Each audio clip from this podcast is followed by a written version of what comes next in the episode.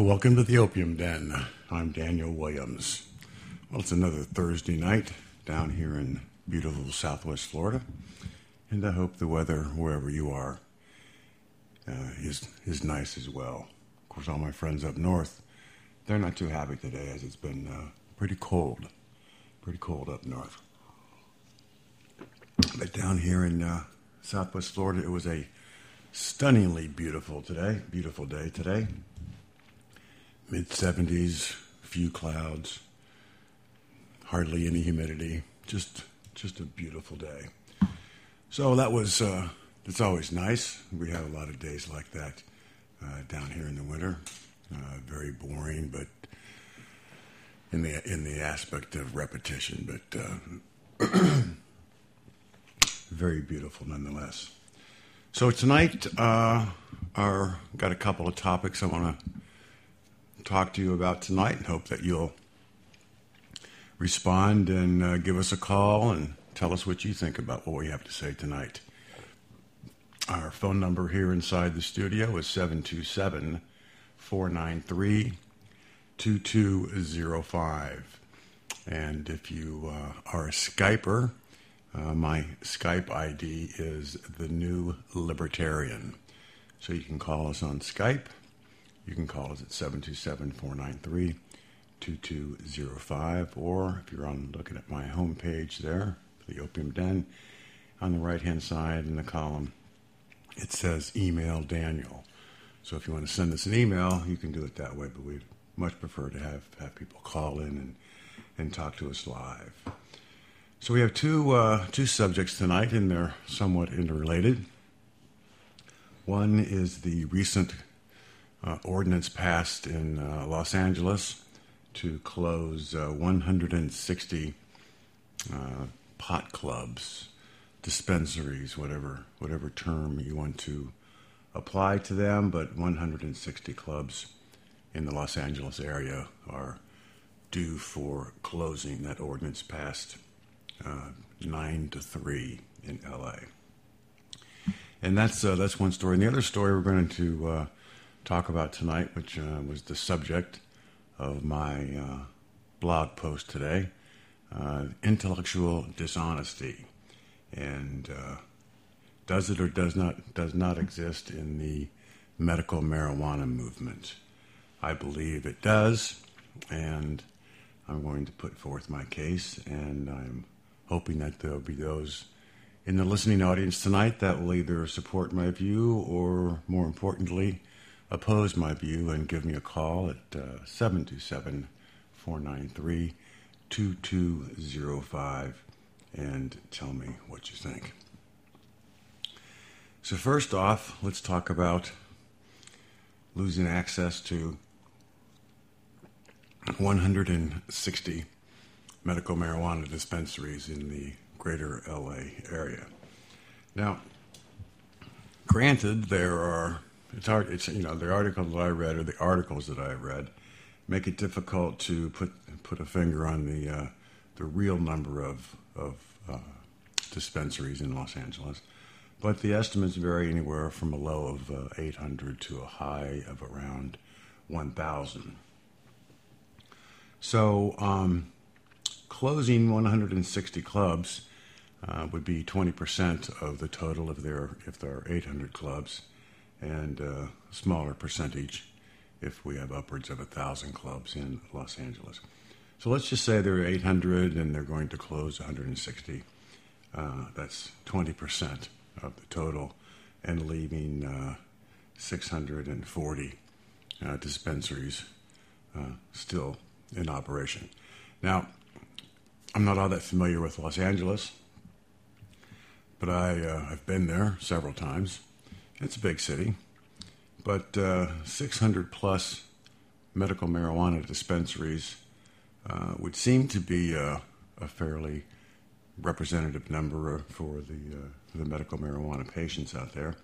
But it's not a good sign that the state has a new a new avenue to pursue in their seemingly constant battle against the medical marijuana movement.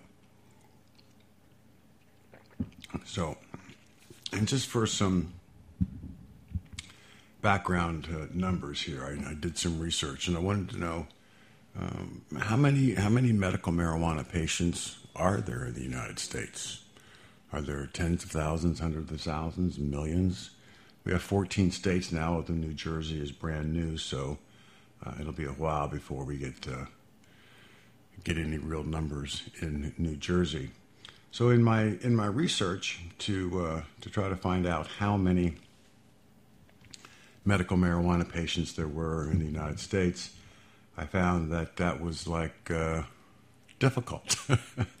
uh, the uh, the 14 states that we have, 13 actually in operation, but uh, most of them have uh, little, if any, type of uh, registration schemes. So it's very difficult to determine actually how many medical marijuana patients there are in California and all of the other states, which doesn't uh, which doesn't surprise me, only because the the laws and uh, the like in, in all of these states uh, they're vague, sometimes intentionally vague, um, and uh, not all that easy to conform to, even if you have uh, the best of uh, best of intentions. So, what I was able to find, you know, I looked up. Uh, I came to a I came to a, uh, a website, uh, procon.org, and uh, they seem to be glad I found this this site. I was unaware of them prior to this afternoon, but they seem to be pretty unbiased, level-headed, and put things out pretty straightforwardly and and uh, source uh, almost everything that they say. So I, I, I kind of think they're a good site. But the estimates vary um, on, on how many uh, medical marijuana patients there are, there are in the United States. We have, um, back in uh, late 2007, uh, Americans for Safe Access, ASA, now, this is a group, uh, Americans for Safe Access, that don't have any other axe to grind other than medical marijuana. Uh, and we'll get into the uh, significance of that in just a bit. But the uh, Americans for Safe Access uh, back in late 2007 estimated that there were 300,000 medical marijuana patients in the United States. And uh, more recent than that, in late 2008, about a year later, uh, Bruce Mirken, uh, who was the, at the time, he was the director of communications for the Marijuana Policy Project. Excuse me. Dinner. That's if you heard that little belch. I apologize if you did. Uh, Bruce Mirken, as I was speaking of, he was the he's the former director of communications for the Marijuana Policy Project back back in late uh, 2008, he was the director of communications, and he suggested that there were in the uh, in the 12 states that he was able to uh, extract extract data from.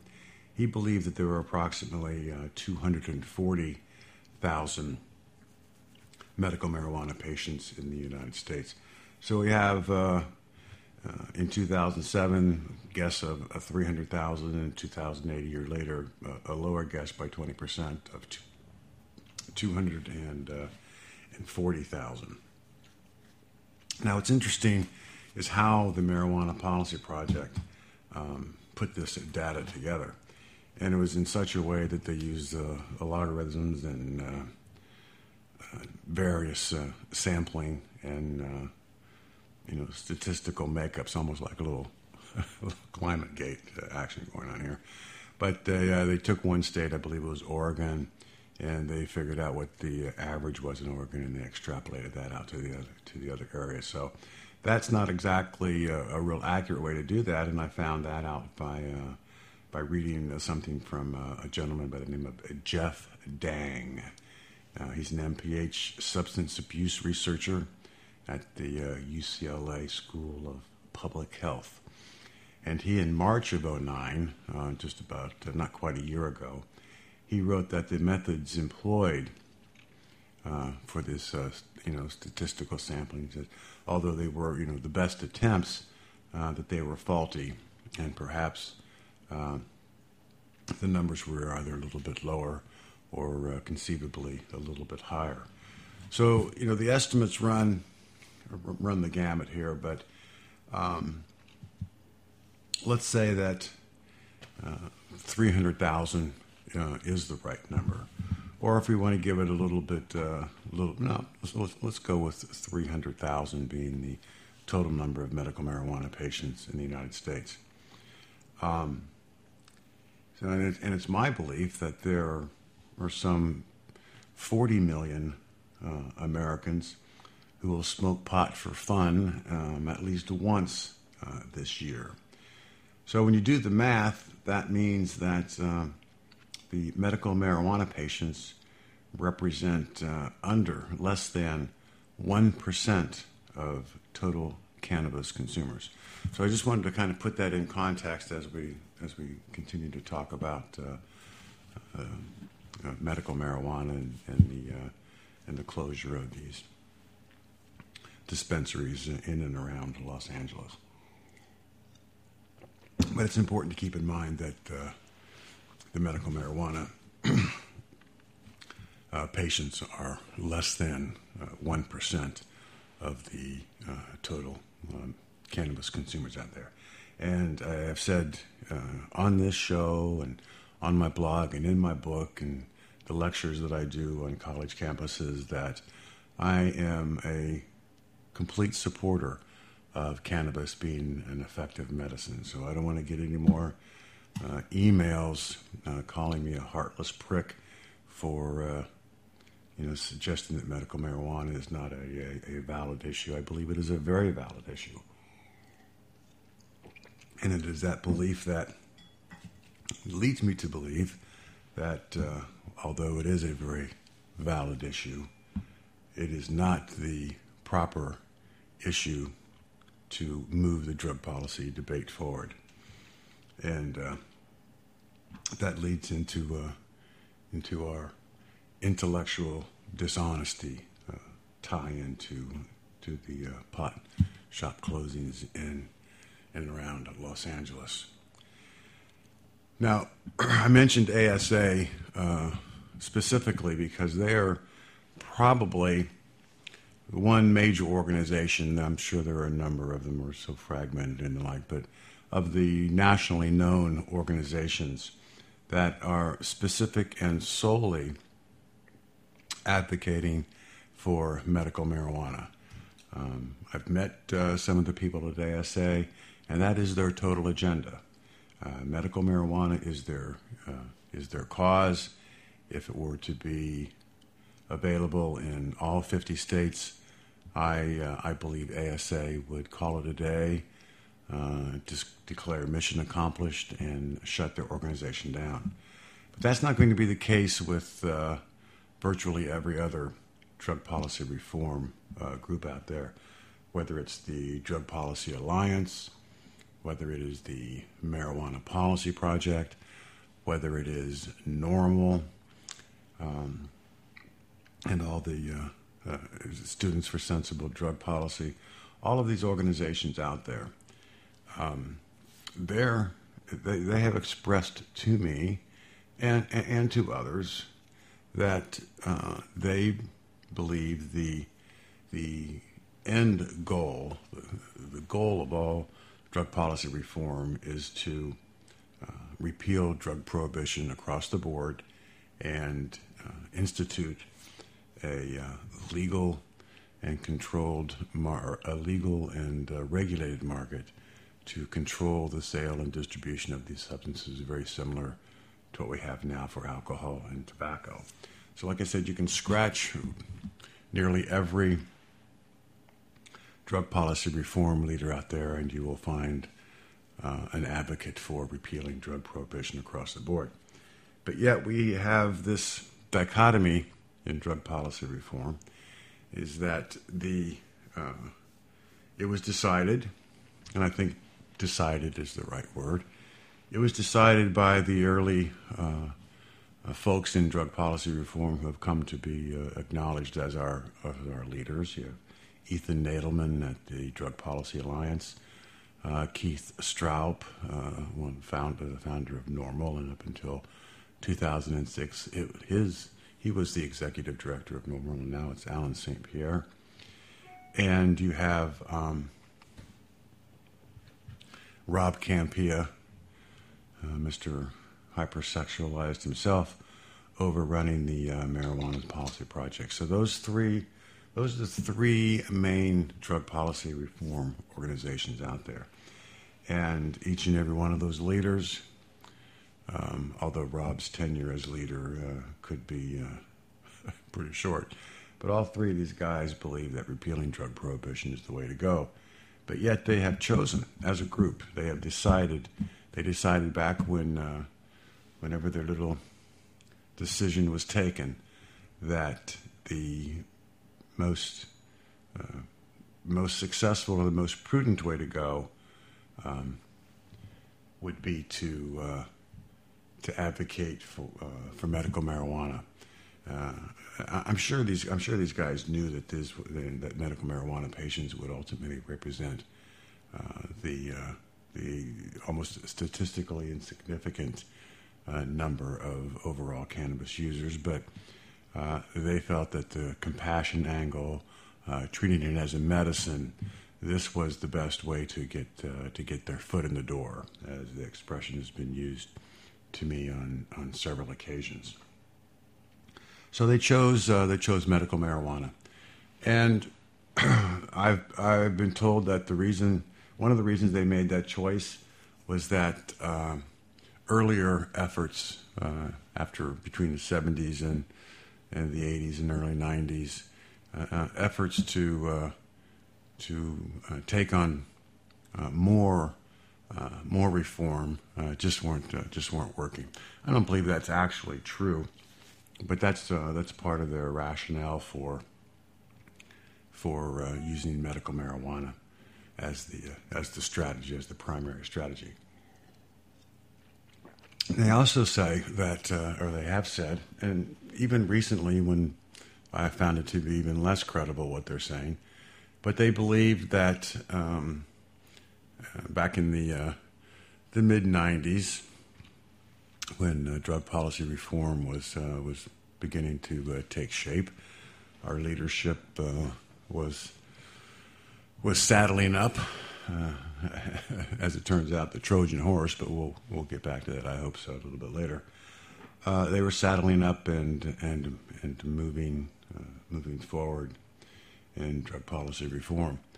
So they believed that in the mid '90s that the reason to go uh, the medical marijuana route, in addition to uh, you know the compassion that we should have as a nation for uh, those who uh, suffer uh, ailments and uh, other diseases. the rationale was that the American public, our drug policy reform leaders, believed the American public was was not ready to have a discussion on uh, repealing drug prohibition across the board and creating this uh, legal framework where they could develop a regulated market to uh, to control the sale and distribution of these substances. Now, that may uh, that may very well have been true back then, although I believe it to be true to a lesser extent than those who tout it as a primary reason. But it's very difficult now to to maintain that position. And I say that because a, uh, a, a, recent Zogby poll found, I think it's maybe four months old, five months at the, at the outside, but uh, recent enough to be called recent. A recent Zogby poll sound, found that 76% of Americans believe the drug war has failed. Not that it is failing, but that it has failed. Now, it's been pointed out to me, and I will agree that probably there are a few. Uh, there are a few in that 76% who believe we are just not trying hard enough. But I think that uh, they are few and far between.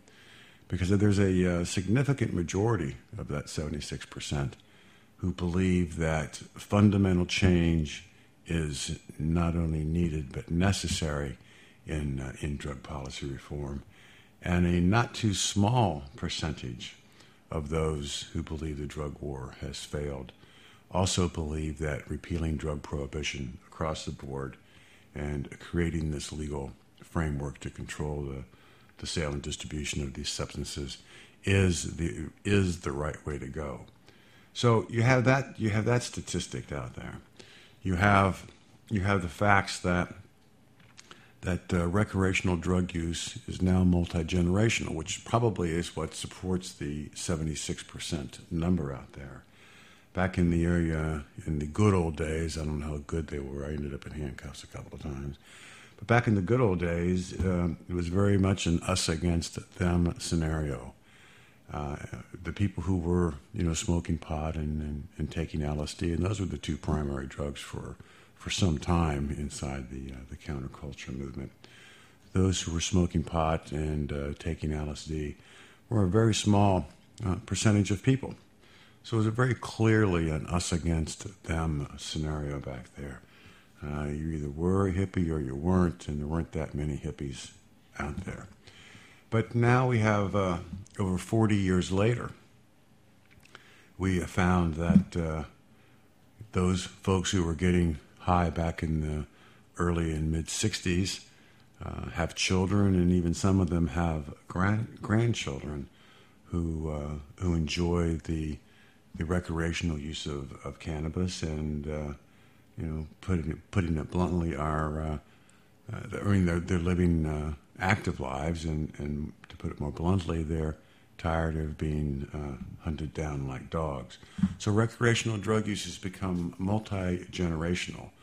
Boomers, their children, and some of their grandchildren, as I mentioned, live uh, productive and active lives, and they just happen to uh, to enjoy cannabis.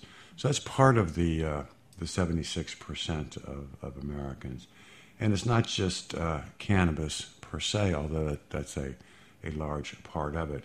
But I think that that uh, that uh, fuels their belief that drug prohibition has not worked.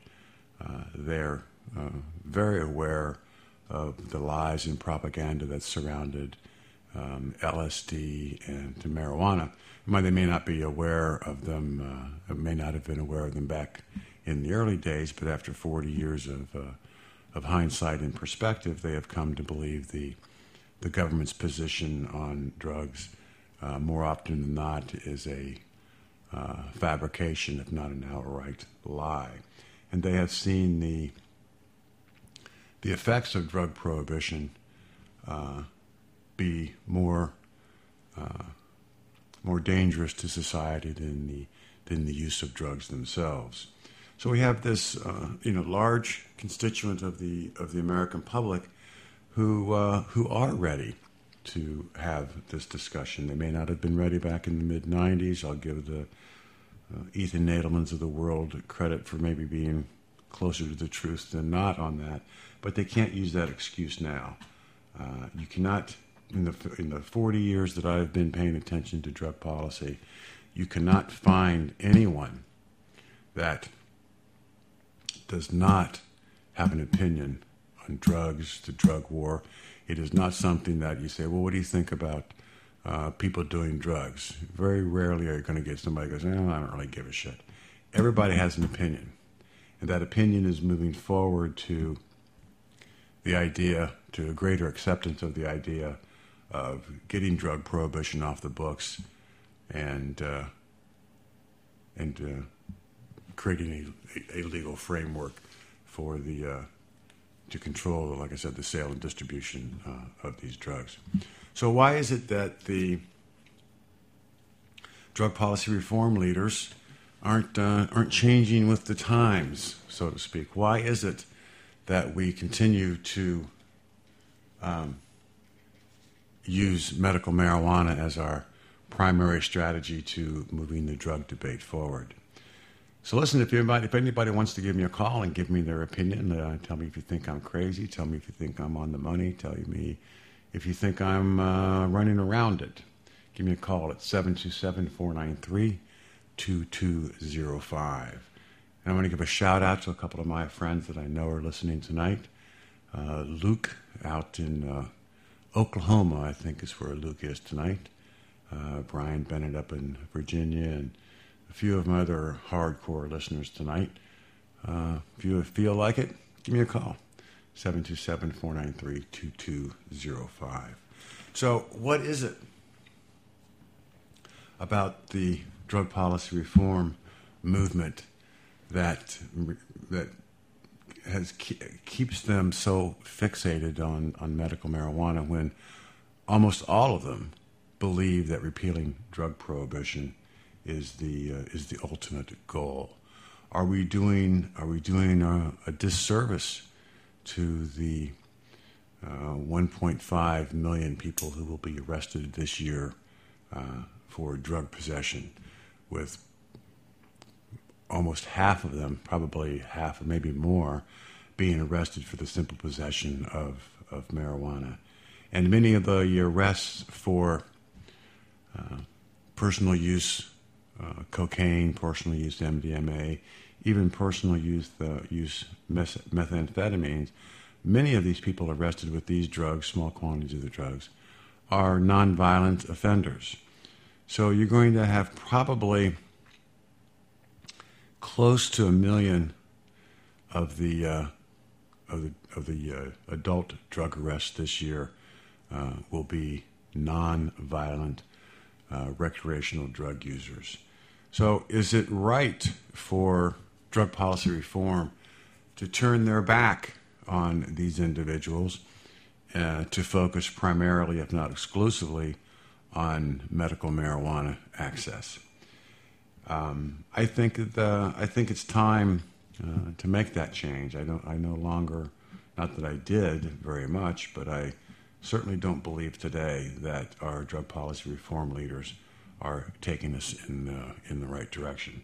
It has been 14 years since Proposition 215 uh, legalized medicinal marijuana in California 14 years ago, and now we have just rec- uh, just we just have our 14th state uh, approving uh, marijuana for medicinal purposes. That's an average of one state per year. And I know the drug policy people say, well, is going to multiply. We're going to start getting four or five a year. But that's not happening. And uh, at this rate, if we don't improve our, uh, our uh, percentage, we're going, it's going to take us uh, 50 years or another 36 years just to get medical marijuana established as the law across uh, the land. So, um, great. But during all that time, we're going to continue to arrest uh, over a million people a year, throw them into the criminal justice system, and impact almost to an individual, have a negative impact almost to an individual on what their uh, chances of a uh, more prosperous future will be once they've been um, arrested and uh, whether or not even whether or not convicted or not, just arrested and put into the system uh, for for a drug offense. So I think it's I think it's it's it's callous for our drug policy reform leaders to continue insisting that medical marijuana is the proper strategy to move the drug debate forward at the expense of over a million individuals a year. More people will be arrested for almost three times as many people will be arrested this year for the simple possession of marijuana, more, more often than not for the regu- for the for the uh, recreational purposes, than the folks who are receiving medical marijuana in this country. It's uh, it's crazy. Three hundred thousand patients and eight hundred and fifty to nine hundred thousand arrests for the simple possession of marijuana. It just doesn't make sense to pick one group over the other. Why can't we be uh, working in the drug policy reform arena to, at the minimum, at the minimum, legalize marijuana as a as a as a commodity in our country, and that will take care of the medical aspect of it, and it will also reduce significantly the price. Because what you have now in California in the in the dispensaries, you're paying pretty much the same price to buy it legally as you're paying to buy it illegally. And the pretzel logic behind that is, well, if we actually sold it for for a uh, a lower price in the dispensaries, a more realistic price, uh, when you when you remove the uh, the prohibition tax that's built into high end uh, high end pot, you should be able to be buying this stuff for you know 100 150 dollars an ounce in the dispensaries, but yet they keep the price artificially high in the dispensaries to discourage medical marijuana patients from going into the dispensary, buying it for $200, walking out to the dispensary and selling it for $400 or selling half of it for 200 and getting their half free. So they're still paying in, under this under every scheme, every medical marijuana scheme in the uh, in the country, uh, those who can obtain uh, marijuana as a medicine legally are still basically paying the uh, the prohibition tax because you're paying the same. You know, I'm I'm paying the same price on the street as I am uh, as I would be if I was a medical marijuana patient. Now, I'd certainly consider. I probably would still reject, but I would certainly consider if I lived in California and I was paying uh, four hundred dollars an ounce for high end, five hundred dollars an ounce, whatever, for high end hydroponically grown pot. I would consider uh, registering as a medical marijuana patient if I could buy that for a couple hundred bucks. But since there's no real difference between dispensary price or you know legal price and illegal price, I wouldn't want to. Uh, to go into a doctor and spend two hundred dollars to get a medical marijuana recommendation and and go and uh, and buy my pot legally. I guess there is there is some factor something to factor in for the peace of mind aspect of it that if you're caught in possession, you would uh, you would have your get out of jail card, get out of jail free card in the form of your medical marijuana card, but. Uh, it's just uh, I think it's a it's it's not working to see that we have uh, people paying the same price for legal pot that they're paying for for illegal pot. So I I, I would really like to uh, to see some clarity out of our uh, drug policy reform uh, groups and tell us what they think about uh, how we're going to move forward in uh, in drug policy. I've I've said often that okay, let's assume, and you know what assuming does, it makes an ass of you and me, right, right? But let's just let's make the assumption that uh, marijuana is becomes legal in all 50 states for both for medicinal and personal use. Marijuana is legal in all 50 states. That's a great accomplishment, and uh, I wouldn't uh, be the one to say it is not. But the problem, the problem that we will face, or at least the, the drug policy reform leaders, the problem they will face is what will they do next? What is the next move? Because remember, all of them, almost to a, to a person, believes repealing drug prohibition is the is the goal.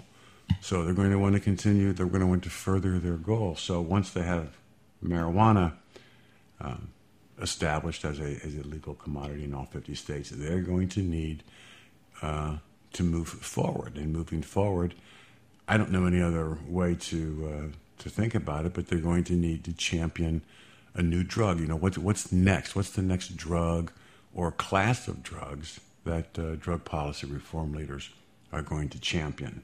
They've got marijuana done across the board. So uh, they don't want to retire, at least ostensibly. They tell us they don't want to retire. They want to keep fighting the good fight. Although some of these guys are getting, including myself, I guess, a little long in the tooth on this. So, the, the continuing to fight the good fight, they got to pick a new drug or, or a class of drugs. So, so what, what will it be? Will they champion um, MDMA? Will they will they champion LSD and the psychedelics, or will they champion opium and then and then its derivatives? What what drug will they champion next? And um, nobody has really given me a satisfactory. Nobody in drug policy reform, that is, has given uh, anything close to a satisfactory answer to that question. And oftentimes, I've thought that they haven't even thought about the question. So, what are we going to do here? Oops, I got an email coming in. And I'm trying to call, but I keep getting the your call cannot be completed a dial message.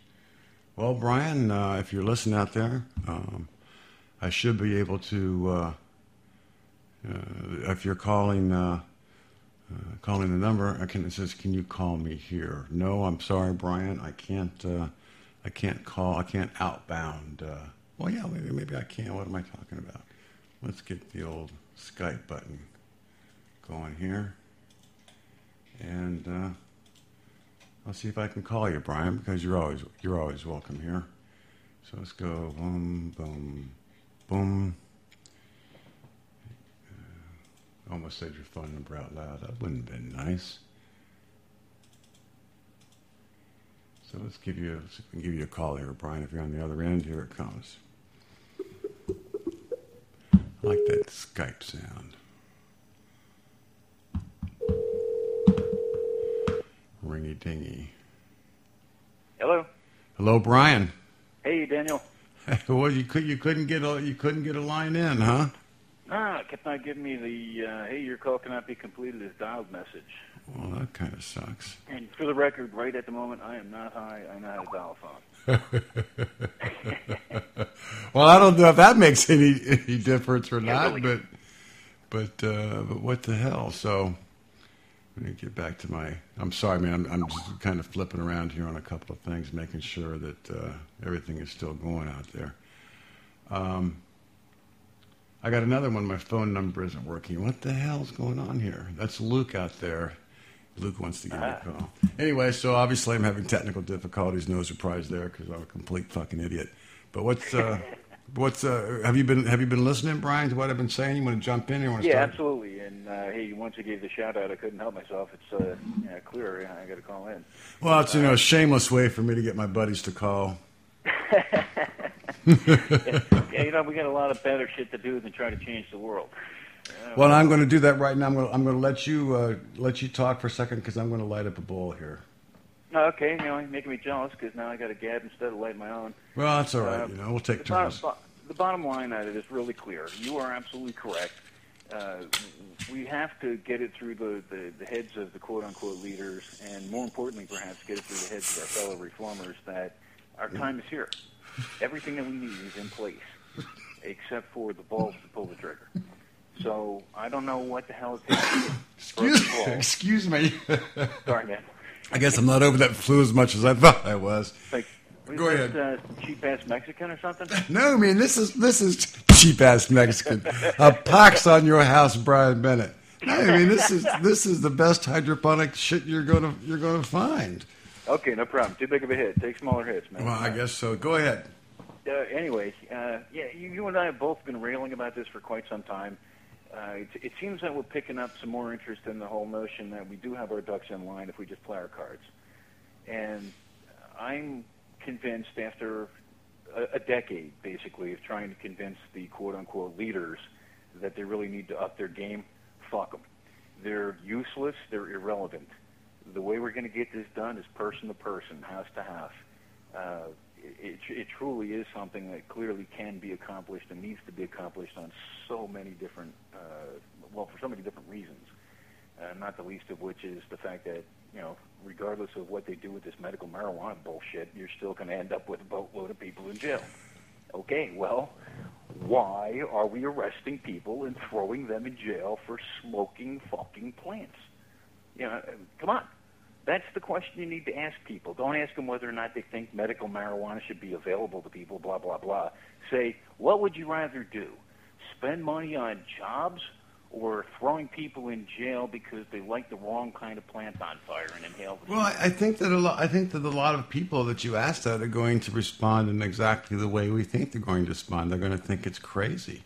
Yeah, So because I- it is crazy. It is demonstratedly crazy. It, it, it, it's beyond question, and, and really that's the whole reason I've been doing all the work I've been doing. So, so to to go along your line of thought there, or my line of thought, if people really do believe this, then it's the fault of our drug policy reform leaders for not capitalizing on on the uh, the greater awareness that people have out there. I mean, I don't th- I don't think that we have to do that big of a sales job anymore. Um, Yeah, yeah, at least not as and- big as it used to be. I just don't think our leaders are out there selling it. You know, making the points that these people can that can that they can rally behind. I mean, marijuana, medical marijuana is a pretty safe bet, don't you think? Well, the leaders aren't leaders. You know, they're they're they're politicians, they're bureaucrats. They they act just like the jackasses in Washington. Well, how do we get rid of them, man? Short of you know kidnapping Well, them. we don't and- actually have to get rid of them. I mean, the whole idea might not be that we have to have some kind of a bloodless coup. Although God, I would love it. I'd like to have a couple of million dollars to do work to get this shit done. You know, and, and, thi- and think of all the interns we could bang, like Rob Kampia, and then just write No, it no, off. I'm a married guy. Yeah, we're just Even if I wasn't, I mean, for Christ's sake, you're a retard, Rob. You are a fucking retard. Step aside. Yeah, get the get the fuck out of the way, Kampia. They're all in the way. They're all in the way. He, does, he, does, he doesn't want to step down because he knows he'll never get any, any more pussy if he doesn't have an organization and subordinates to cower. Well, frankly, I don't see how these guys are going to get jobs. I mean, what, what are you going to do on your resume? Uh, Like Keith Stroup, all right, what did I do? Well, I spent 30 years trying to make marijuana legal. I, I didn't win, uh, so I retired. I mean, is that what they're going to do? Uh, what else are you going to do? What kind of could probably do porn with Tiger. Two Well- hypersexualized guys. Well, I think that's pretty damn funny, and at some point in time, we could probably just sit around on the beach smoking and, and joking about that kind of crap. At the moment, let's focus on lighting a fire under the asses of our fellows out there. Well, you know Uh, what? You are correct, but like lay off of Rob. Fuck him. He's irrelevant. He's irrelevant. You know, I, I I'm on Facebook. You know, sometimes to to my detriment. I think it, I think it's crazy, but it helps. To, it helps a little marketing for the show and all that kind of stuff. But 99.9, I don't know if you do it or not, but 99.9 percent of every mention of drugs on Facebook is medical marijuana. Yeah. You know, so I mean, it's not. It's like everybody's kind of drank the the same Kool Aid. How do I mean? If we can get to them, I mean, is that is that kind of who you're, what you're talking about? I mean, it's, Yeah. it's frightening Yeah, it that there's that that's all it's all medical marijuana, and I'm telling you, a, pretty good percentage of these people are illiterate. I mean, you read their shit, it's like, oh man, how do I hit Yeah, the hide button? But they're all. But the point is, they're all behind the medical marijuana thing. How do how do we get them to enlarge their vision? Well, perhaps it would be wise to not include some of those folks, but the ones that are a little bit more coherent and articulate, perhaps we would want to attract to our side. And to get to them, it basically boils down to the same thing that you had to do and that I had to do. It's just a question of overwhelming evidence. And it takes so much work and so much time to really dig into all of this shit, to really understand it, because it's such a big and wide-ranging problem. So one of the things that's important, obviously, is to get the message out in as many different ways as we can. That hey, you know what? While these guys are out there getting press, trumpeting their quote-unquote successes in creating, you know, oh boy, we got another medical marijuana state. uh, okay, good. Uh, how does that help the uh, record number of people who are arrested for marijuana possession every year? that's that's not really helping them, is it? You know, like I'm really glad that there's somebody out there that gets to have a medical marijuana card and go buy marijuana. And good God, I wish I could go do that. But that's not the way to victory, you know. And, and they're not getting it through their heads that this is a sham. Not from the sense of like whether or not marijuana has medical efficacy for people. It does, no question. But it's a sham in terms of using that as some kind of a, a, a political approach to gain uh, you know, the upper hand in this debate and, and finally push the whole wall over. It's bullshit. It's not going to work, man. If it was going to work, then why don't you go out there and champion moving cocaine from Schedule 2 to Schedule 3? Because basically that's what you're after with medical marijuana.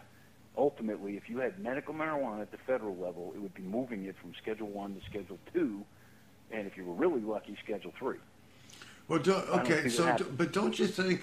Don't you think that as a part of this mix, we? I mean, what's what's really missing? I mean, we have maybe not a real uh, cohesive message out there. We got a lot of foot soldiers out there that you know, at the very minimum, think pot should be should be legal. But Yeah. what the component that I think is missing is is is a is a national politician willing to to champion this uh, this position and and be able to get on on the MSNBCs and the Fox Newses and and and speak about uh, you know make that his or her central issue. I don't. I think without that political component, we are fucked. That, that's a, a large part of it, but you have to remember what motivates political people. What motivates political people is not out there championing causes that they can't uh, immediately get a payback out of. Right now, Like healthcare. it's too dangerous to say that out loud. You're not going to get anywhere because the the uh, the groundwork has not been laid, and that's the failure of the reform organization, quote unquote, leaders. Their job is basically to educate the public and lay the framework to make it possible for the politicians to come out there and say, "Oh, holy shit, we got all these people out there saying this. It's time for me to wake up and pay attention." That's why what LEAP is doing is so important.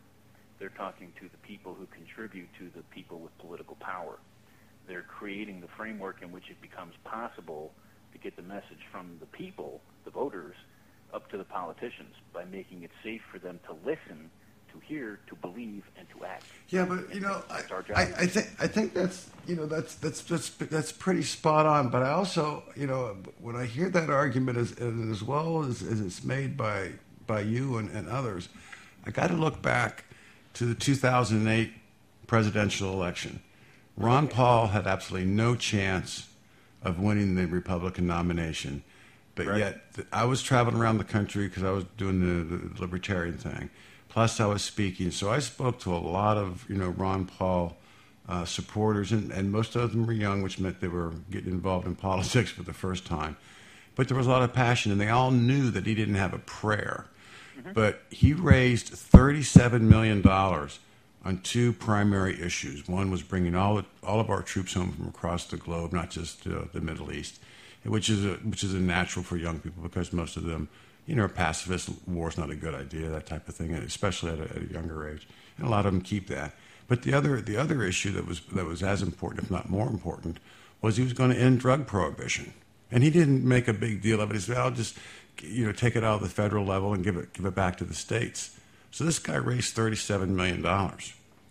I, I got to think that there's a there's a politician out there, Democrat or hope, hopefully Republican, that just doesn't you know see the merit in making that a cause because I believe that they would not be you know vilified by the press or vilified by their party. They would be able to actually bring some uh, you know, just raise the level of, of the debate. I, I just think without that political component, it's not going to happen. Well, that's the last step, obviously, because it's the laws that have to be gotten rid of, and that's a political process. And what you're saying about Ron Paul is entirely correct. However, you have to put that within the overall terms of what the society is going through and what people view as important. The problem right now is that drug use and drug abuse in America is actually not a problem. It's not really on the people's radar. They don't really get impacted by it on a day-to-day basis, period. It is not a big problem in America. So in order to escalate that to the level where gets the political attention that would make it possible to achieve our goals, either they have to become so tyrannical that the average person is impacted so negatively they can't stand it anymore, or uh, we take a different tack, we change what the hell we're doing, and we start approaching it from different vectors that can connect with the average person, and things that they care about, tie it back to the drug war because the drug war ties into everything. There's no doubt about it. You just have to figure out what motivates them and tie that in and say, hey, you know what? You are correct, and that would be a good idea, and we could get funding for it, perhaps if we stopped doing something stupid like the drug war. There's rent and you convince them that hey look you know instead of, of just going after whatever your problem is figure out that you could benefit greatly by freeing up this money that we're wasting doing this other shit basically we just have to get the attention of the average American and educate them to the extent that they're willing to join in the chorus.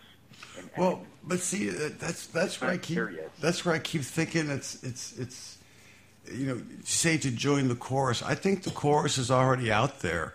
I just think they're they're Not- lacking they're lacking a, a band director or a or or, or the, the head of the chorus. They're just lacking Yeah, someone to I mean, lead them in song. points. And that's and that's talking where I think the political component is. I think if we had a politician who would who would uh, read the tea leaves correctly and make this an issue, and there, you know, it could go about it in a step process, but definitely make it uh, make it known that uh, marijuana should be legal and the prohibition of other drugs should be repealed and looked at in a way to do things down the road. I don't think there would be a political downside for a politician that would do that. You're confusing politician with leader. Well, Leader a, lead, a, right a, a, a, a politician, who, a leader who happens to be a politician. A leader who is able to influence political events. Yes, that would happen. Yes, but that person is not visible. You know, remember Gary Johnson, right? Oh, absolutely. Yeah. Well, you know, he's got a new thing. Uh, he's, he he wants to he wants to be a, uh, on the 2012 Republican uh, ticket, and so he's going to run for the nomination for president in 2012. But what's what's disappointing about this guy is when I heard that I thought, well, that's kind of cool. But I went to his website and he has changed, his modified his position on drug prohibition pretty dramatically, obviously to, to, to fit into what he's trying to do, which makes makes him seem like a sellout to me. He was at one time he was for repealing drug prohibition across the board, common sense, blah blah blah. Now he is only supporting the legalization of marijuana and suggesting that all the other drugs remain illegal. Yeah, a leader has become a politician. Yeah. Problem. You know, leadership sounds good, but in our society, it doesn't work real well. You know, there are too many powers and influencers that are going to try to circumvent it in various ways. And they're still convinced that, and, and within drug law reform, you have to admit that a lot of people will say, sure, I don't see a problem with legalizing pot, but oh, the rest of that stuff, oh no, man, we can't let that loose on society. So that's the exact same problem. The people who are interested in reforming the drug laws will not take the step that's required to do the job. They're content to say, oh, well, we can legalize marijuana, but hey, those other drugs are too bad and too crazy and too dangerous. That's the problem. So within our uh, uh, areas of direct influence, which is other drug law reformers, we have to convince every single one of them that, look, either get on the fucking bus or shut the fuck up. Put together a coherent message, continue to gain numbers, approach the politicians like Gary Johnson and tell him, look, dude, we have everything we need to prove this. Are you a man or are you a mouse? Are you going to lead? Are you going to do the right thing? Or are you going to play political bullshit and let hundreds of thousands of people suffer by being arrested and having their lives destroyed no, over not just marijuana, but these other drugs too. Well, I think he's already made that political political calculation by stepping back from his. Uh, Yeah, so he deserves to lose. Fuck him. Fuck yeah. him. He's not a leader. He's another fucking pandering politician. He's trying to take the easy way out by saying the things he thinks are safe. We don't need people to say safe things right now. yeah, because it's, it's the people that yeah, it's not keeping us safe. Not even close. Our entire society is in danger, not of, of being like overrun by the terrorists or, or the druggies, but by economic collapse caused by political pandering. These assholes need to be held accountable. They need to wake up. We need to jettison these fuckers and really stand behind leaders. So, a more pertinent question perhaps would be, what the fuck is wrong with the American electorate that they won't stand up behind a real leader? If a leader comes along and says, "This is what we got to do," I know it sucks. It really fucking sucks. It's going to be hard. A lot of people are going to be impacted negatively, but we have to do this because when we're done, this is what will happen. They're not going to say that. They don't want to say anything bad to anybody. Ooh, bad news. You're well, you're not going to get reelected. You told me bad news. Get the fuck out of here. You know, our entire society is diseased. We don't have intellect ruling the day. And, and I don't know how the hell to, to make the politicians do that other than to make it happen amongst the people. And yeah, there, there's tremendous opportunity for that to happen because more and more people are catching on. So let's keep pushing all of this shit down their throats until they start puking it back up again. this entire fucking thing has to go. That's the only logical way to accomplish all of the stuff that needs to be accomplished to get rid of all of the negative impacts of what the hell's going on.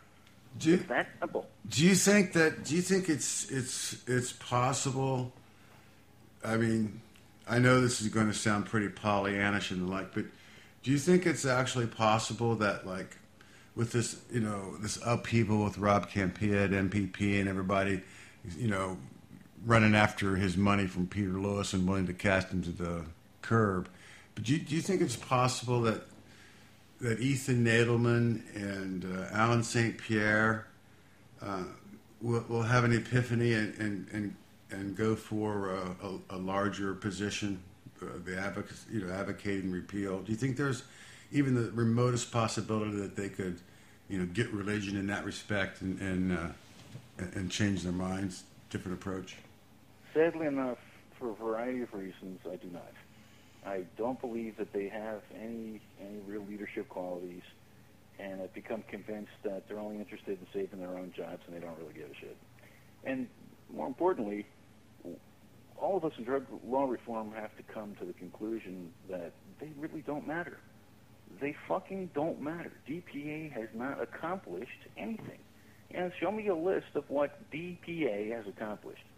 Show me a list of what NORML has accomplished. Show me a list of what MPP has actually accomplished. Now, they claim they accomplish all kinds of shit, but I know for a fact that they're just taking credit in a lot of cases for things that have happened uh, as a result of other people doing the work. And Yeah, that's- the that- victories that they can claim are fucking useless. Oh boy, now New Jersey, where I'm from, is a medical marijuana state. Well, I live in Virginia. Guess what? Even if I had a prescription for medical marijuana, if I had a job where I got drug tested and I got up to New Jersey and said, "Hey, I really need medical marijuana," and I got it, I would lose my job. So what the fuck good is medical marijuana doing for me? What the fuck good is that doing for anybody? They say, well, don't you have compassion for people? You hear it and I hear it too because, you know, we say we're politically incorrect and we say things that people ought to start saying. It's like, it's not a question of like punishing these poor people that have these medical problems. The issue is everybody can get pot. Medical requirements for pot can be solved the same way as recreational requirements for pot. Know somebody, go buy some weed. Uh, What the fuck? Nobody's keeping marijuana away from people who benefit from it medically. They're keeping it away from us all. So handing it off to a small minority of people is not helping the rest of the people who really need to be left alone. You know, it's mind-boggling to me, and, and maybe it's just because I've been doing this for too long, and it looks too fucking blatantly obvious. Because once you've read, I don't know, like ten or fifteen thousand different reports, it's like you know what? Holy fuck! You know, the picture becomes quite clear.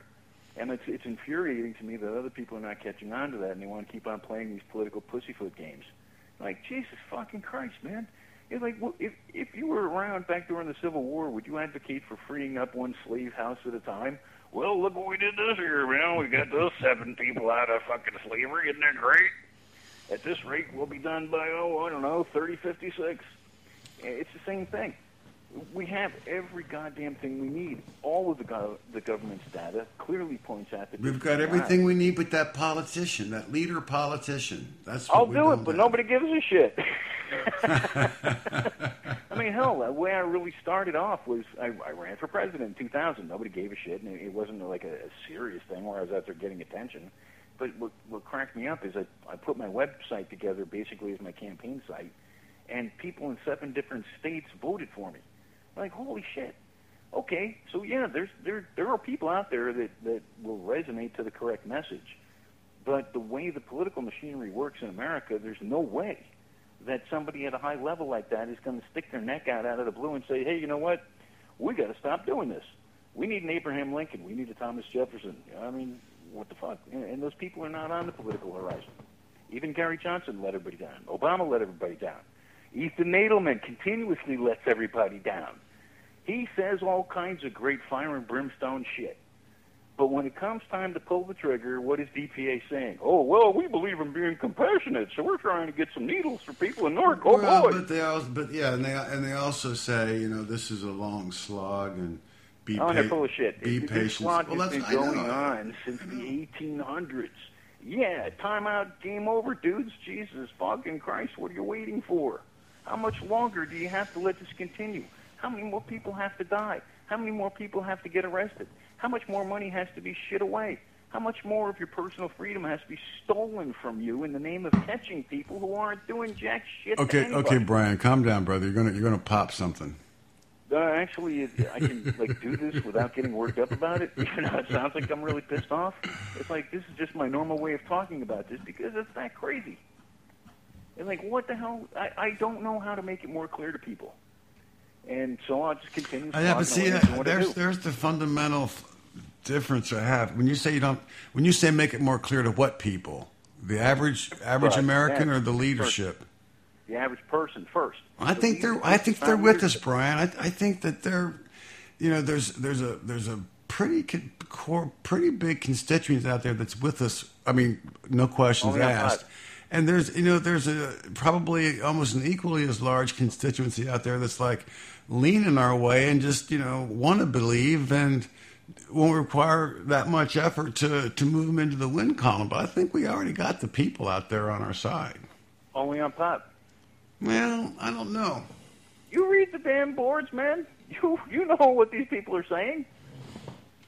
Well, I think They only believe it for pot. If pot got legalized, 90% of the people that are out there saying, oh, yeah, we need to fight, would disappear. They wouldn't give a shit anymore.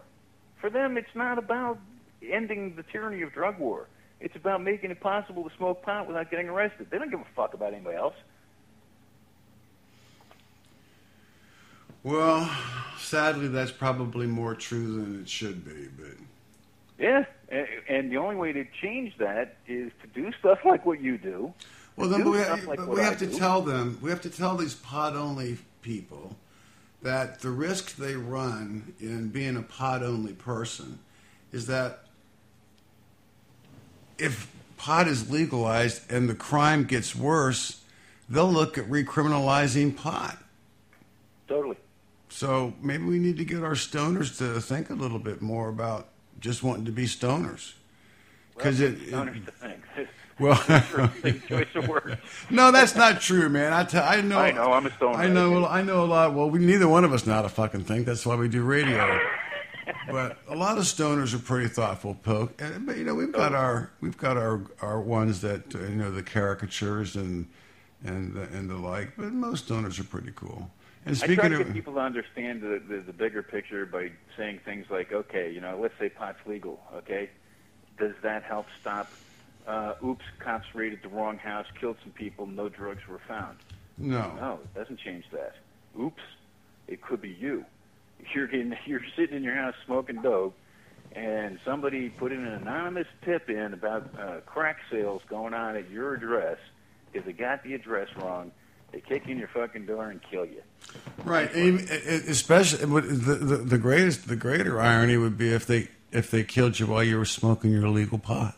That, that would be priceless. I mean, especially if they got it on video, you know, like they're on cops. All right, fellow cops, here we go. Oh shit! Oh hell, he was just smoking pot. Oh, what a shame. Okay, Brian, I'm gonna I'm gonna give cut cut it, cut you off, brother. No problem, bro. No, I gotta I gotta give another guy. I gotta give Luke a call, and I don't want to keep sticking quarters in the wave streaming machine. So I appreciate you. I got to figure out why the hell you couldn't get in, uh, couldn't make the call in. So Yes, please fix those technical issues. It's very annoying. I know, man. I'm, I apologize. So thanks for uh, thanks for visiting tonight, and uh, My pleasure. I'll catch you next time.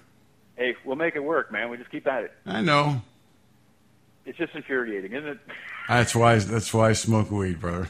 Absolutely. All right, Daniel, take care. See you. Bye bye. All right, bye. Okay, Brian. Always, always good for a good rant. I like Brian. Okay, let's call. Uh, let's give Luke a call if you're still out there, Luke. I've been promising you now for a while. Well, let's see here. Uh, there you go. Uh, da-da-da-da. 420 Luke coming right up. 420. And Luke is uh, 5853. See if you're still in Oklahoma. I got to find out what's wrong with this. Uh, whoa, invalid phone number. Luke. Let's see here. Uh, Well, it's my mistake. I don't know what the hell I'm doing. Okay, let's start over again. okay. 420 Luke.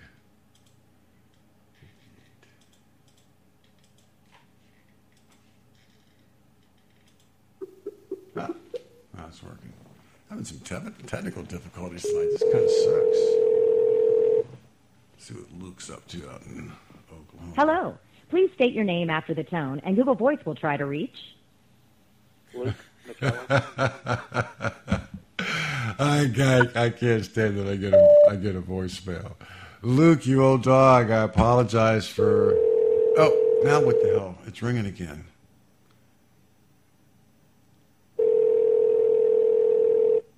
Who am I calling? Did Luke? Did you call forward this or something? Well, Hello, this is Luke. well, hello, Luke. Hey, This is Dan. I got it was weird. I called the number and I got your voicemail or something. Did you have your call forwarded or something? Oh, no, that's one of the features of the Google Voice number, which is my special number, which is uh, 420 Luke. Yeah, 420 Luke. that's a killer number. So uh, it was it was just it was just kind of weird. I got uh, so that's your Google thing, huh? Yeah, I forgot about that. I should have just given you my direct line. So what's going on in Oklahoma, Luke? I. Well, there's a whole lot of ice here. Uh, it's supposed to be a lot worse than this, but it looks like the ice is starting to drop off. We've got about 50 uh, Kansas City power and light trucks sitting here in the hotel parking lot, but Whoa, is it like an ice storm or something? Yeah. Earlier in the week, they were saying we should get up to five inches of ice, but right now it doesn't look like it's going to be that bad. Well, yeah, three inches. well, sign me up for that fucking game. So, how long you been in Oklahoma? I got down here Monday, and I'm supposed to leave tomorrow. But that's tentative, right? What's that? I said that's tentative. Or, or exactly. They've already canceled canceled some of the flights for tomorrow. wow, that sucks. So tell me, yeah, but yeah, are you talking into your computer or onto your phone? I'm on my phone. I'm trying. I'm in the hotel lobby. I'm trying to find a place where they're not playing music in the speakers. Oh, I, I can I can hear you fine. I don't know how you can hear me, but you you seem to be coming through pretty clear. So, Okay. So tell me what tell me what's going on for the uh, convention, the uh, Libertarian convention uh, next. The Libertarian Party of Ohio convention is going to be held April 9th through 11th at the DoubleTree in Columbus, Worthington, which is That's Ohio? held it in 2008. Yes. Which is where we held it in 2008, and I believe you attended, and we had several other uh, presidential candidates for the Libertarian Party.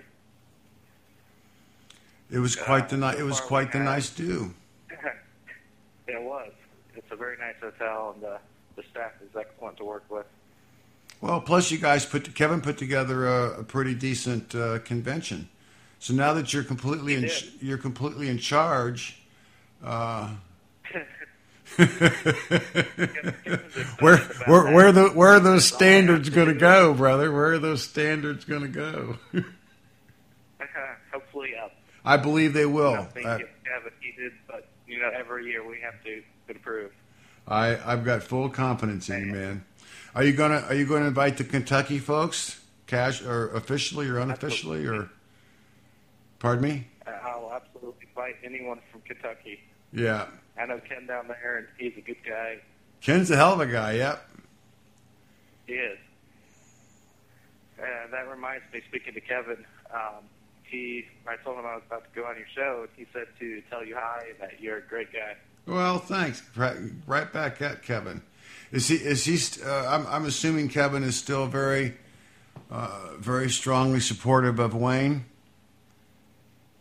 Um, yes, I think he is, but I'm not going to say anything officially. But No, but he was he was he was quite. Uh, he, you know, he, he was pretty heavily into Wayne's camp, and he, he made good sense back in Denver as to why. I was just curious. Probably thought that he was still uh, in uh, in Wayne's corner.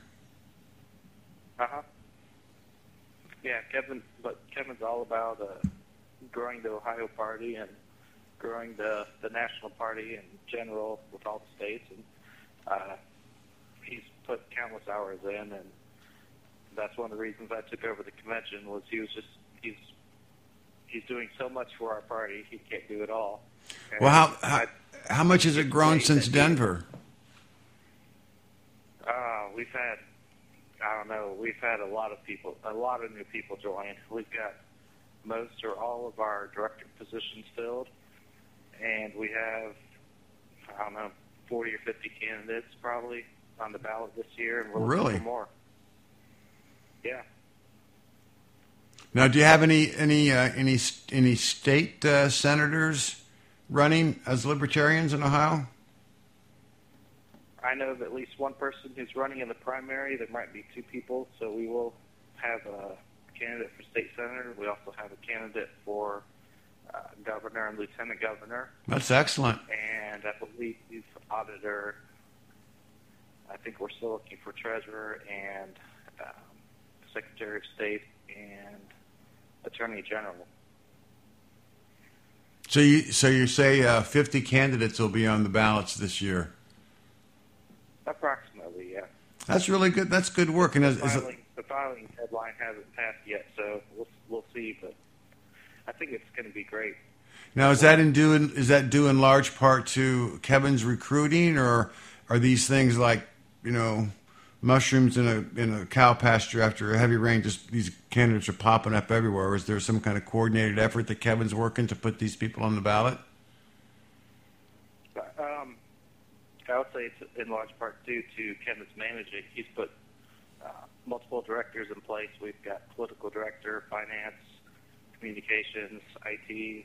Um, there's others, but they're going to kick me if I don't mention them. But we've got multiple people in place, and we have a team together that we can work together with. And I think that's a big point and something that I hope other states will recognize and, and start doing. Well, it is huge to have a having one- one or cohesive team. It's it's it's huge. How do you how do you think Kevin's organization rates to other state uh, organizations in the country? Is he is he on the top of the curve? Absolutely. And um, I know Wayne has said Ohio is one of the best run states in the nation, and I would absolutely agree with that statement. Um, what Kevin's brought to the table is is amazing, and I haven't researched other states enough to know, but I know at least in our region, we're probably one of the top, if not the top state. That's great. You know, Florida had Florida had a uh, it wasn't a, it wasn't a state uh, state deal. Well, actually, it wasn't a convention, but it was kind of a state meeting, and uh, I asked our our state chair if uh, if I could uh, speak uh, for for a few minutes because it was um, oh gosh, now I can't Mike. Uh, Oh, the one guy that ran for president from from Washington, Mike. Uh, why can't I think of his last name? Help me out, Luke. Um? Jingozian. Jingozian. So, so he was there. I guess he's national director or some kind of deal at the at the upper uh, management, and he was there. He was the principal speaker, and he was outlining a few things. So I was friends with uh, with the one lady there, and so they let me uh, speak for a few minutes, and I and I addressed the the issue um, where they where, I'd received, a, as most all the libertarians had received an email from headquarters on who to focus on uh, in the upcoming elections. You know who who to try to convince to be libertarians, and they said, you know, go for the registered voters, people who do vote, forget about everybody else. So I gave a little counterpoint to that. And uh, I think it kind of went over well with the people in the audience, but it didn't go over very well with Jingozian. So, but um, you know, I, I, I don't know if I'm going to be a candidate in 2012. It's probably you know at this point probably not. I mean, Wayne uh, is out there running hard, and there'll probably be a few other people. You know, some from previous years, but uh, uh-huh. it's just, it's it's it's interesting to see if Wayne Wayne being the pre- presumptive uh, candidate it'd be it would be I wonder if I wonder if Kevin follows all of Wayne's stuff. I would th- I would think that he would. Uh, if Kevin's yeah, following yeah. everything that that Wayne is saying. But he's got some he he's uh, he's prolific, I'll tell you that. But he needs a set he, he needs he needs a sedative. he gets he kind of gets out there. But anyway, so how are how are things? You want to keep talking about? I, I, think this is great. I mean, I'll keep talking about the the Ohio Libertarian Party if you want to. If you want to, if you got more to, to say, I think that's really great. I've you know I had a lot of respect for Kevin. I thought he was he was a pretty straight up guy. Uh, well, let me yeah. so let me ask you this: how do, how do you think 2012? You got any more idea how you think 2012 is going to shape up on the on the national I ticket level? It's going to be even better than this year, and then and 2008 because um, I know Ohio's building their party. Other states like Indiana and Kentucky, they're building their parties, and uh, we just need to keep working. And like in Ohio, we have 50 candidates or more. What that means to the voters is well, they're going to see not just someone running for president. They're going to see people throughout the ballot. They're going to see that we're an actual viable party, and they're going to start supporting us more. Once once they see that, then our numbers are just going to increase, and we're going to win some races. I think we're going to win some, win some races this year. And that's that's what I was going to ask you. It may be it may be too, you know too early to ask, but you know what coming up this year in, in November, do you have some people that of, the, of, those fifty who are running? Do you have uh, any that you think are going to uh, that are going to win, or uh, are you able to forecast that out yet?